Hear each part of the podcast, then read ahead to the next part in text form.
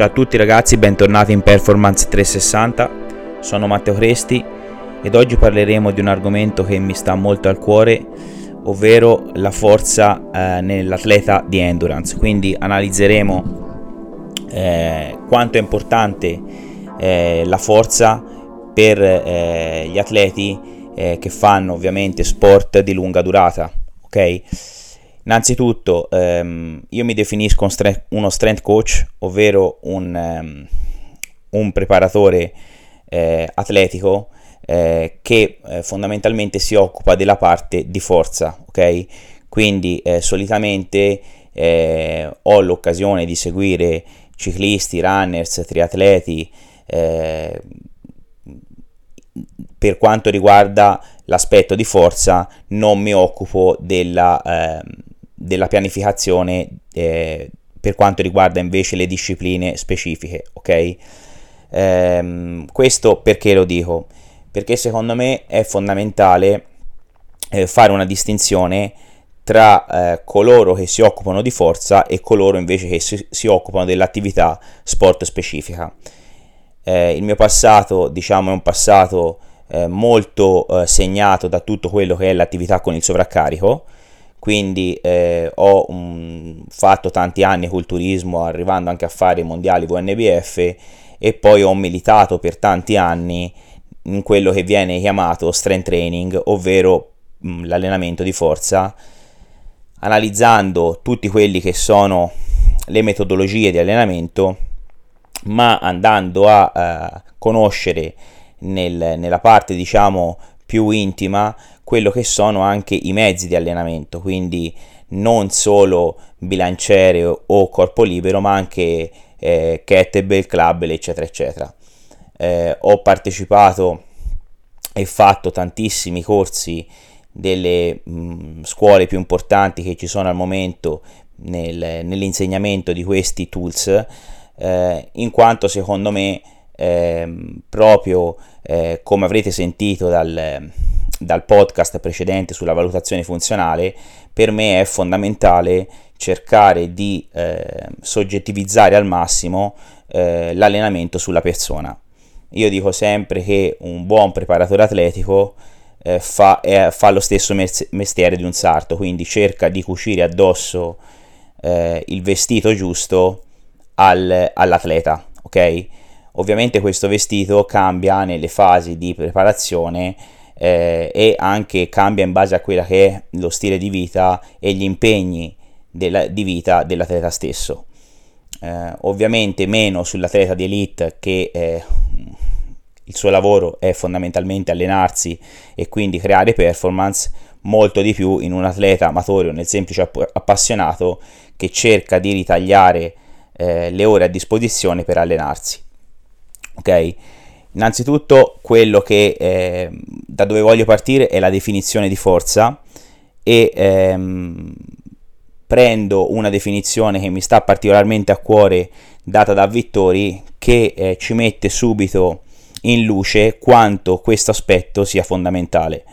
Come diceva anche il professor Carmelo Bosco, la forza è la capacità condizionale primaria, cioè quella dove mh, da quella tutte dipendono.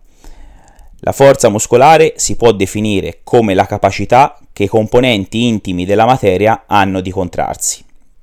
La forza è da considerarsi l'unica capacità condizionale, in quanto velocità e resistenza non sono altro che capacità derivate dall'applicazione di una forza e del suo modo di estrinsecarla. Ad esempio, lo scatto di uno sprinter non è altro che la capacità di esprimere elevate punte di forza in tempi brevi all'interno di un gesto tecnico, che si sussegue in modo ciclico. Questo, eh, per chi è del settore, ovviamente sicuramente conoscerà la curva di Hill, dove su un asse abbiamo la forza e il carico e su un asse abbiamo la velocità ovviamente quello è, è in, in, questa curva praticamente è racchiusa tutto lo spettro di forza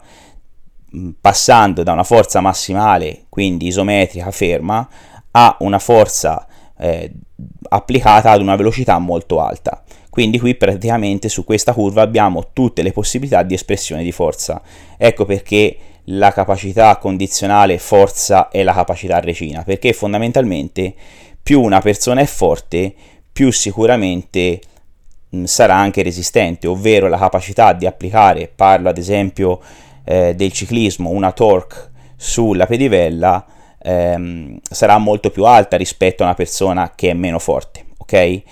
Eh, infatti poi si parla di economia di gesto, cioè un atleta che è più forte a parità di wattaggio eh, sicuramente farà meno fatica a mantenere quel wattaggio e quindi quel wattaggio sarà più economico. Qui si parla della bici, potremmo parlare della maratona, del, del podismo, quindi nell'effettuare magari una maratona un atleta più forte risparmierà eh,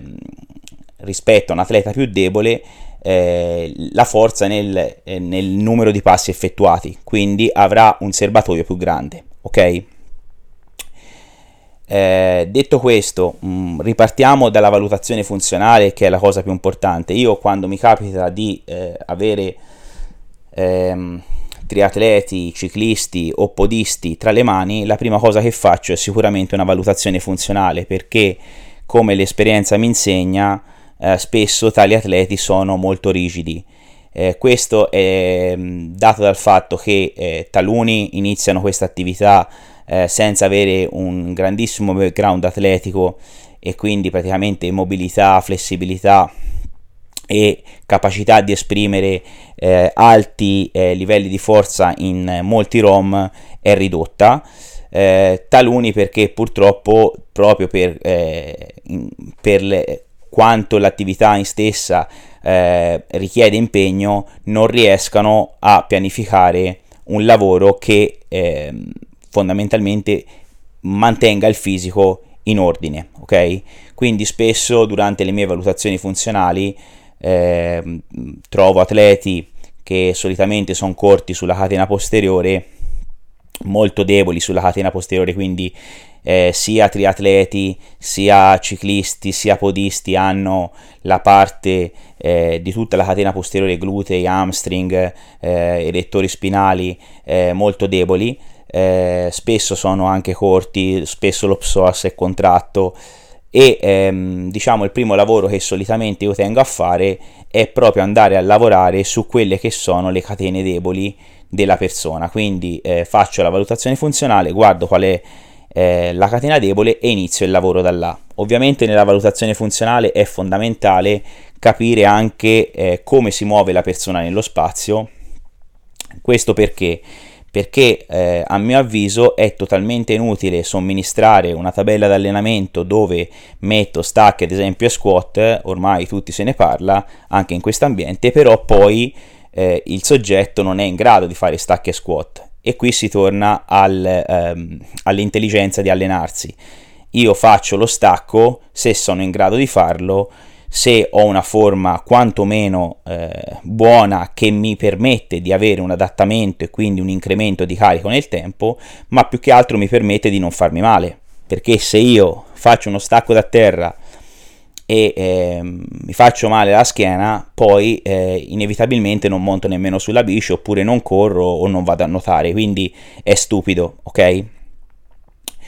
Eh, quindi solitamente già durante la valutazione funzionale io cerco di esprimermi e di far capire qual è la mia visione di atleta, sia che eh, specialmente sugli atleti ovviamente agonisti a livello professionistico, ma anche sull'atleta amatore. Perché? Perché eh, per me un atleta è una persona che è in grado di muoversi bene nello spazio e di applicare forza in tutte le direzioni, ok? Solitamente eh, cerco di far lavorare su eventuali dismorfismi o eventuali diciamo limitazioni che l'atleta ha dati da infortuni, dolori ricorrenti eccetera eccetera. Eh, solitamente cerco anche di ehm, nel tempo eh, di migliorare quella che è la capacità di movimento dell'atleta stesso proprio proponendo degli esercizi via via più complessi che a regola dovrebbero cercare di ricostruire un fisico eh, più funzionale. Ripeto, non funzionale solo nel gesto specifico, ma funzionale nella quotidianità, perché secondo me un atleta deve essere funzionale, ok? Anche perché questo, eh, proprio per esperienza, mi ha portato a capire che eh, nel benessere fondamentalmente poi ci sta la, per- la prestazione. In che senso? Nel senso che una persona che ha dolore sicuramente avrà delle difficoltà a spingersi oltre il limite, sicuramente comunque queste, questo dolore poi porterà o mh, stati infiammatori, addirittura eh, cronicizzerà quindi stati infiammatori persistenti che ovviamente vanno a minare quello che è la, lo sviluppo dell'atleta a lungo termine. Ok? Eh, come mai per me invece il benessere, quindi eh, il creare eh, dal ciclista, dal, dal, nuotatore al podista, al triatleta, un atleta a 360 gradi è fondamentale. Perché si cerca in tutti i modi di abbassare il numero di infortuni o il numero di stop durante la stagione eh, sia agonistica ma anche durante l'off season in modo che gli adattamenti siano continui e in modo che non ci siano diciamo delle perdite di adattamento date proprio da queste eh, tappe fondamentalmente obbligate eh, per quanto riguarda appunto problematiche che poi si vengano a creare ok? Eh, detto questo ehm, ovviamente c'è sempre da fare una profonda eh, differenza tra il tempo che ha a disposizione da dedicare alla forza l'atleta di elite che appunto eh, il professionista fa quello per lavoro e eh, l'amatore medio, ok? Ehm, l'obiettivo secondo me dovrebbe essere sempre il solito, quindi cercare di andare a perlomeno contrastare quelle che sono ehm, gli adattamenti derivanti dalla disciplina stessa, ok? Eh, come eh, si allena la forza? Allora, ehm, in questi anni, avendo seguito numerosi atleti di endurance, eh, ho, ho mh, mm, diciamo una mia idea eh, che ehm, esce un po' da quelli che sono gli schemi standard, ok? Eh, spesso si tiene a eh, fare delle sedute di forza eh, in palestra, cosa che secondo me mh, mm, è positiva se l'atleta ha già dimestichezza con il lavoro in palestra, con i sovraccarichi e se ha mh, mm, del tempo a disposizione ok? Spesso però l'atleta di, di endurance non ha eh, il tempo a disposizione da, giusto da dedicare alla forza e quindi quello che io penso che sia fondamentale è cercare di costruire una routine anche con l'ausilio di eh, resistenze tipo elastici, kettlebell o comunque oggetti che sono eh, in, facilmente acquistabili anche a poco prezzo da effettuare semplicemente a casa prima delle sessioni eh, di bici o prima delle sessioni di corsa o nel triathlon prima anche ad esempio delle sessioni di nuoto. Eh, posso dirvi che eh, la mia esperienza mi ha portato a ehm, sostenere con convinzione che già introdurre delle attivazioni, ok? quindi degli esercizi che ti accendono a livello neurale e quindi ti, già ti mettono nella condizione migliore di poi poter pedalare o poter correre o poter nuotare, eh, aiutano tantissimo nel, ehm, nello sviluppo dell'atleta e oltre ad aiutarlo eh, consentano anche che gli adattamenti sport specifici vengano meno rispetto al, eh, a fare la disciplina e basta ok eh, quindi solitamente quello che io mh, mm, propongo agli atleti che seguo sono due sessioni settimanali, eh, se appunto hanno la possibilità di allenarsi in palestra o a casa con i bilancieri, solitamente eh, il lavoro viene pianificato in base a quello che è il periodo della persona, quindi se è in off season solitamente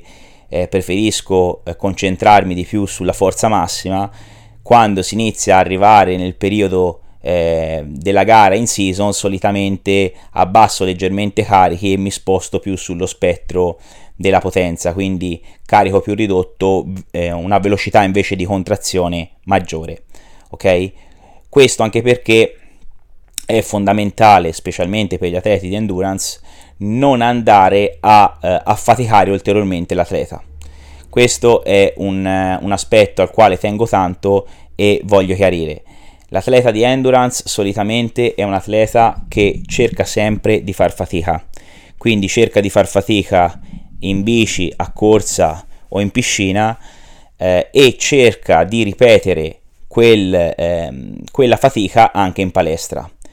Eh, spesso infatti in passato vedevamo eh, tabelle dove si erano riportati ad esempio un numero altissimo di ripetizioni per serie proprio perché si pensava che andasse allenata quella tipologia di forza in quanto più simile come tempi sotto tensione al lavoro ciclico che l'atleta fa nella disciplina specifica, ok? Bene, eh, ad oggi sappiamo che l'allenamento di forza deve essere un allenamento invece totalmente basato sul eh, quello che è lo stimolo a livello eh, di sistema nervoso centrale, ok? Quindi eh, l'allenamento di forza deve possibilmente essere fatto con dei sovraccarichi e con delle modalità che vanno a eh, migliorare le, eh, la forza nelle sue espressioni. Quindi eh, sia dal punto di vista di coordinazione intramuscolare, eh, sia dal punto di vista di coordinazione intermuscolare, frequenza di scarica e capacità di reclutamento spaziale. Oltre ovviamente alle sincronizzazioni delle unità motorie, in quanto ovviamente più unità motorie si contraggono all'unisono, più io ho eh, possibilità di generare forza o potenza, ok? E questo lo si ripete anche ovviamente nel, e questo, questo, questo fattore lo si riporta anche nella disciplina specifica, ok? Quindi maggiore forza avrò, più sarò in grado di esprimere forza, quindi torque, sulla pedivella della bici, oppure più RFD ad esempio, quindi Rate of Force Development nel caso della corsa, ok? Eh, ci sono numerosi metodi di allenamento eh, potrei dirvi ad esempio il contrast training o il complex training o il post activation potentiation che sono comunque tutti metodi che eh, vanno a cercare di creare quell'adattamento del sistema nervoso centrale in maniera che la persona via via riesca ad esprimere forza in maniera sempre più alta e sempre più velocemente. Secondo me questi mh, nello sport sono sicuramente i metodi più efficaci e migliori attualmente utilizzabili, ok? Io solitamente, come vi ho detto, eh, utilizzo una specie di programmazione a blocchi dove a seconda, ovviamente ne parlo con l'atleta, specialmente se l'atleta in questo caso è un professionista, cerco di eh, dare una eh, priorità a una componente di forza, sempre ovviamente rispettando quello che è il, lo spazio no, della curva di Hill, eh, magari una fase a predominanza di forza massima, successivamente una fase dove predomina la potenza. Questo se le persone hanno almeno la possibilità di fare due sessioni di allenamento settimanali, ok? Uh, spesso ho notato che anche nel ciclismo a livello dilettante eh, è veramente difficile eh, fare eh, due sedute settimanali, quindi solitamente si passa a una. Eh, nella, nella singola seduta settimanale quello che cerco di fare è un semplice mantenimento andando sempre a eh, cercare di avere dei feedback importanti dall'atleta in quanto mh, da un lato il lavoro che fanno sulla bici questi ragazzi è veramente importante quindi è anche difficile nonostante cerchi di allenarli in una giornata dove eh, dovrebbero aver diciamo scaricato quello che è lo stress dato dalle gare però è veramente difficile che loro riescano a venire in palestra in stati di freschezza. Ecco perché secondo me poi assume una importanza fondamentale la tipologia di allenamento che vi ho detto prima, quindi organizzarsi innanzitutto a casa con delle semplici bande elastiche, dei kettlebell, eh, chi ha la possibilità ovviamente anche un, un power rack e un bilanciere per poter unire diciamo l'utile al dilettevole. Nel senso faccio prima i miei 20 25 30 minuti di attività eh, con i sovraccarichi, poi esco in bici di modo che ho annullato innanzitutto i tempi di trasferimento casa palestra palestra casa ed ho comunque la possibilità di allenarmi con i sovraccarichi mantenendo comunque la sessione specifica che secondo me poi alla fine nel 90% dei casi questa dovrebbe essere la, eh, la, soluzione migliore. Anche per l'amatore che si allena che ha la possibilità di andare in bici o a correre tre ore a settimana eh, secondo me fare almeno un quarto d'ora 20 minuti di attività eh, di forza eh, ovviamente fatta con le cose che si hanno a disposizione darà comunque, darà comunque dei benefici importantissimi anche poi nella, eh, nel, nel, nello sviluppo proprio della, della, persona stessa. Quindi comunque anche l'amatore può migliorare eh, la sua performance e il suo stato di benessere eh, con poche cose. Ok? Eh, altro argomento importante che genera molti eh, punti interrogativi, specialmente sia su runners sia sul ciclismo, è ehm, che l'allenamento di forza può portare un'ipertrofia. Allora, mh, mm, l'ipertrofia solitamente è portata da eh, esercizi che hanno un tutto, quindi un tempo sotto tensione abbastanza lungo proprio ehm, come fanno ad esempio bodybuilder, quindi si allenano con serie a cedimento eh, lattacide, creando appunto una sorta di pump, eh, portando il muscolo a cedimento. Ma questo non è eh, la tipologia di allenamento indicato per gli sport di endurance, ok? Per gli sport di endurance i tempi sotto tensione solitamente sono brevi e il numero di ripetizioni negli esercizi base parlo di eh, eh, pesistica tradizionale, quindi stacco, squat, eventuale panca piana, trazioni, military press oppure delle, eh, degli esercizi di pesistica olimpica, il tempo sotto tensione è comunque molto breve. Quello che possiamo avere è un'ipertrofia funzionale, quindi un'ipertrofia che viene a crearsi sì ma minima, dati dagli adattamenti proprio dell'allenamento con i sovraccarichi, che tra l'altro, oltre a um, migliorare anche la densità ossea, che è una cosa molto importante, ad esempio nei nuotatori o nel ciclismo, eh, aumenta anche quello che sono eh, gli ormoni endogeni, specialmente il testosterone GH. Questa è una cosa che secondo me andrebbe eh, tenuto ritenuta molto fondamentale perché ovviamente invece gli sport di endurance vanno ad abbassare questi livelli proprio per l'aspetto catabolico in quanto eh, la durata dello sport è lunga eh, e quindi il catabolismo muscolare è alto e anche il cortisolo solitamente sale molto in questi sport ok eh, tutto ciò eh, rientra anche in quelli che vengono chiamati marginal gains quindi ehm, un core più stabile, un gluteo più forte, eh, un hamstring più forte, eccetera, eccetera, sicuramente può portare eh, dei vantaggi anche in termini di prestazione. E questa secondo me è una cosa fondamentale perché spesso invece l'atleta di endurance si sofferma a fare le cose che ha sempre fatto, quindi non uscire dalla sua zona di comfort e questo purtroppo eh, non gli permette di eh, migliorare nel tempo, anzi di stagnare e spesso andare in frustrazione. Ehm, spero che queste due chiacchiere vi siano piaciute. Sono disponibile a qualsiasi eh, intervento come, come, sempre mi potete contattare sui miei canali social Strength by Matteo Cresti o sul mio sito web matteocresti.it eh, avremo modo di parlarne anche direttamente con gli atleti che seguo di tali metodi che, che applico con gli atleti in maniera che forse eh, diventa il tutto più chiaro. Eh, vi invito a iscrivervi al canale e ad ascoltare gli altri podcast. Alla prossima!